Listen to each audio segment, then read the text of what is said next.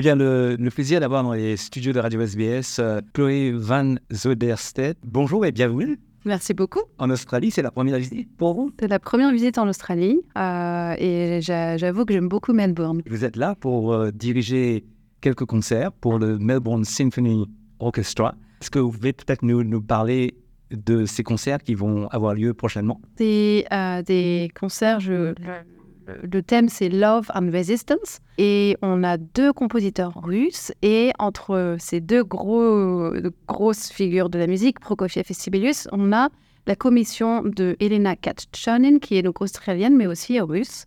Donc il y a un beau, euh, un beau pont.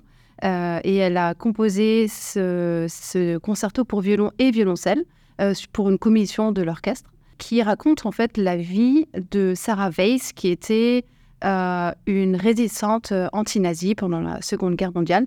Et euh, elle raconte un peu sa vie. Alors ça commence avec euh, l'enfance joyeuse, etc. Et puis après, évidemment, ça commence à, à aller vraiment rentrer dans le, dans le, dans le vif du sujet. Euh, et c'est les harmonies qui clashent, il y a beaucoup de résistance justement dans, dans la musique. Et puis ensuite, à la fin de sa vie, c'est plus jo- joyeux. Et ensuite, oui, c'est ça, entre Prokofiev et Sibelius, il y a quand même des points communs.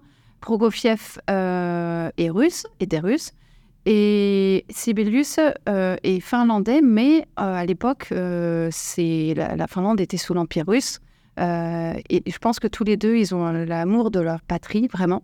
Euh, et ils ont aussi, ils veulent faire en sorte que leur pays, enfin en tout cas la Russie, qui était hyper euh, oppr- op- op- oppressing, oppressing, euh, voilà, qui réprimait vraiment en 1917, tout s'est aboli et, et donc euh, ils, ils étaient quand même beaucoup plus euh, joyeux. Donc en fait, je pense que le, le love et resistance, il y, a, il y a ce thème qui fait que ils résistent aussi pour la passion de leur euh, de leur pays euh, et love for their country, pour l'amour de leur pays. Et vous êtes fasciné par les compositeurs russes C'est une, une période de l'histoire qui m'intéresse beaucoup euh, et j'ai envie de rentrer plus dans le vif du sujet en lisant justement sur les- la- l'année de, surtout l'année de 1917, mais avant pour comprendre.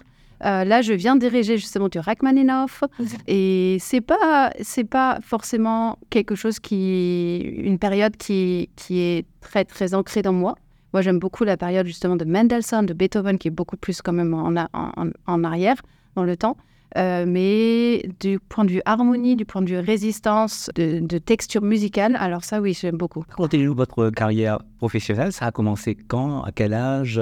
Quel a été le déclic euh, L'influence des parents, peut-être? Alors, j'ai commencé le violon à l'âge de 8 ans. Mes parents m'ont toujours soutenu. Ils sont pas musiciens, mais toujours euh, vraiment soutenus dans, dans ma passion musicale. Euh, quand j'avais environ 14-15 ans, j'ai fait beaucoup d'orchestre et j'ai senti une évolution en moi qui fait que j'étais un peu frustrée à jouer que ma partie musicale, le violon. Et je voulais vraiment euh, avoir la partition d'orchestre, comprendre un peu comment la ligne musicale du, violon s'insérait dans la partition d'orchestre. Euh, quand j'ai pris euh, des cours de direction d'orchestre vers 18 ans, j'ai ensuite formé un petit orchestre à Paris et ensuite j'ai formé un autre orchestre à Londres quand je suis allée à Londres pour étudier l'alto. J'ai hum, j'ai fait mes études ensuite à Londres pendant 4 ans. Euh, j'ai continué mon orchestre, j'ai fait beaucoup de masterclass euh, en direction d'orchestre parce que avant d'aller sur le podium, je voulais vraiment être euh, en maîtrise de mon instrument. Et j'ai fait un master de direction d'orchestre et c'est là où j'ai du coup arrêté de jouer d'alto, en tout cas professionnellement, en 2015-2017. J'ai fait deux ans à Manchester et ce, ce master m'a vraiment lancé. Euh, et c'était un super euh, parce qu'on avait des, des, des, des liens avec les orchestres de la BBC Philharmonic à Manchester, le Halle, Liverpool Philharmonic. Donc ça m'a vraiment lancé dans la carrière et j'ai rencontré ensuite mon manager qui manage ma carrière maintenant. Euh, et c'est vrai que la direction d'orchestre est montée en puissance et l'alto est un petit peu descendu. Mais je garde quand même un, un, un, un toucher sur mon alto assez régulier. Parlez-nous de, de vos projets pour 2024. Il y a cette collaboration de, jeunes musiciens.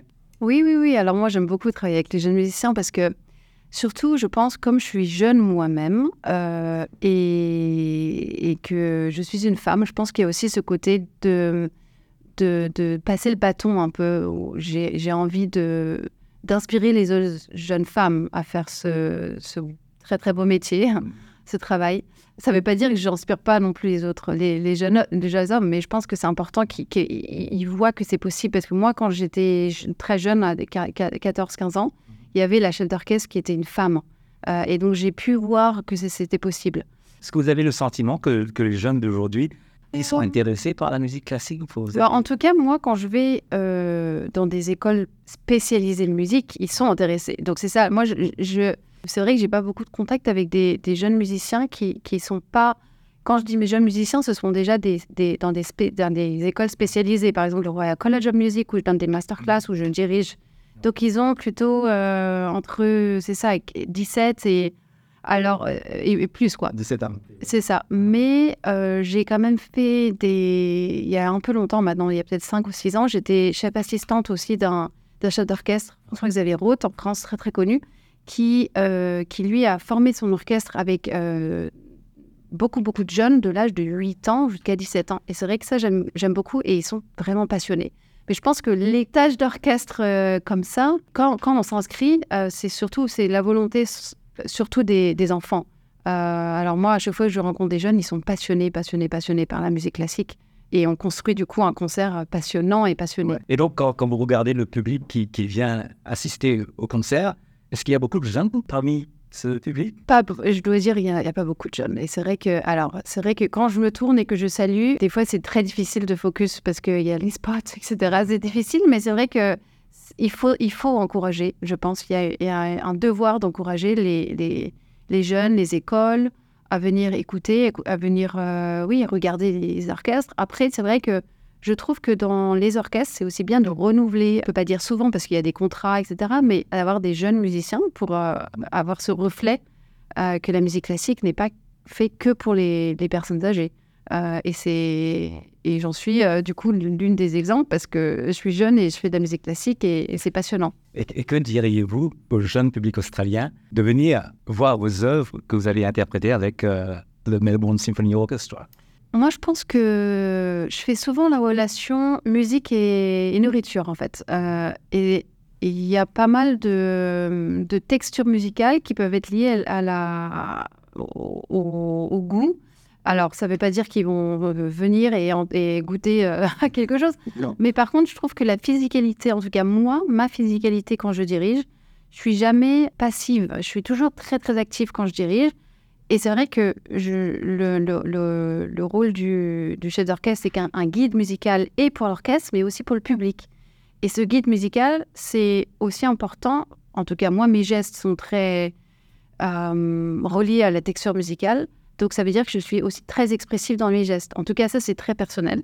Euh, mais il faut, il faut que, que, que ces jeunes viennent au concert pour, pour avoir cette expérience d'émotion, de, de, de goose- goosebumps, de chair de poule, parce que c'est vrai que la musique classique, c'est pas, il n'y a pas qu'une nuance, il y a beaucoup, beaucoup de différentes euh, nuances et panels de nuances euh, qui fait que c'est, c'est une super expérience. euh, un concert, c'est, c'est, ma- c'est magique. Et le Emma Hall de Melbourne vous impressionne? Oui, oui, alors je suis allée une fois, c'était un concert de Melbourne Symphony, c'était, en, c'était samedi pour le Star Wars. Euh, alors j'ai, regardé juste comme ça parce que c'est pas, je suis pas encore allée sur scène, je vais y aller euh, du coup, mercredi pour les répétitions. Euh, mais dans le monde entier, le Melbourne Symphony Orchestra, c'est une grosse, grosse entité, c'est un super orchestre et Merci d'être venu nous rendre visite et, et bonne continuation. merci beaucoup.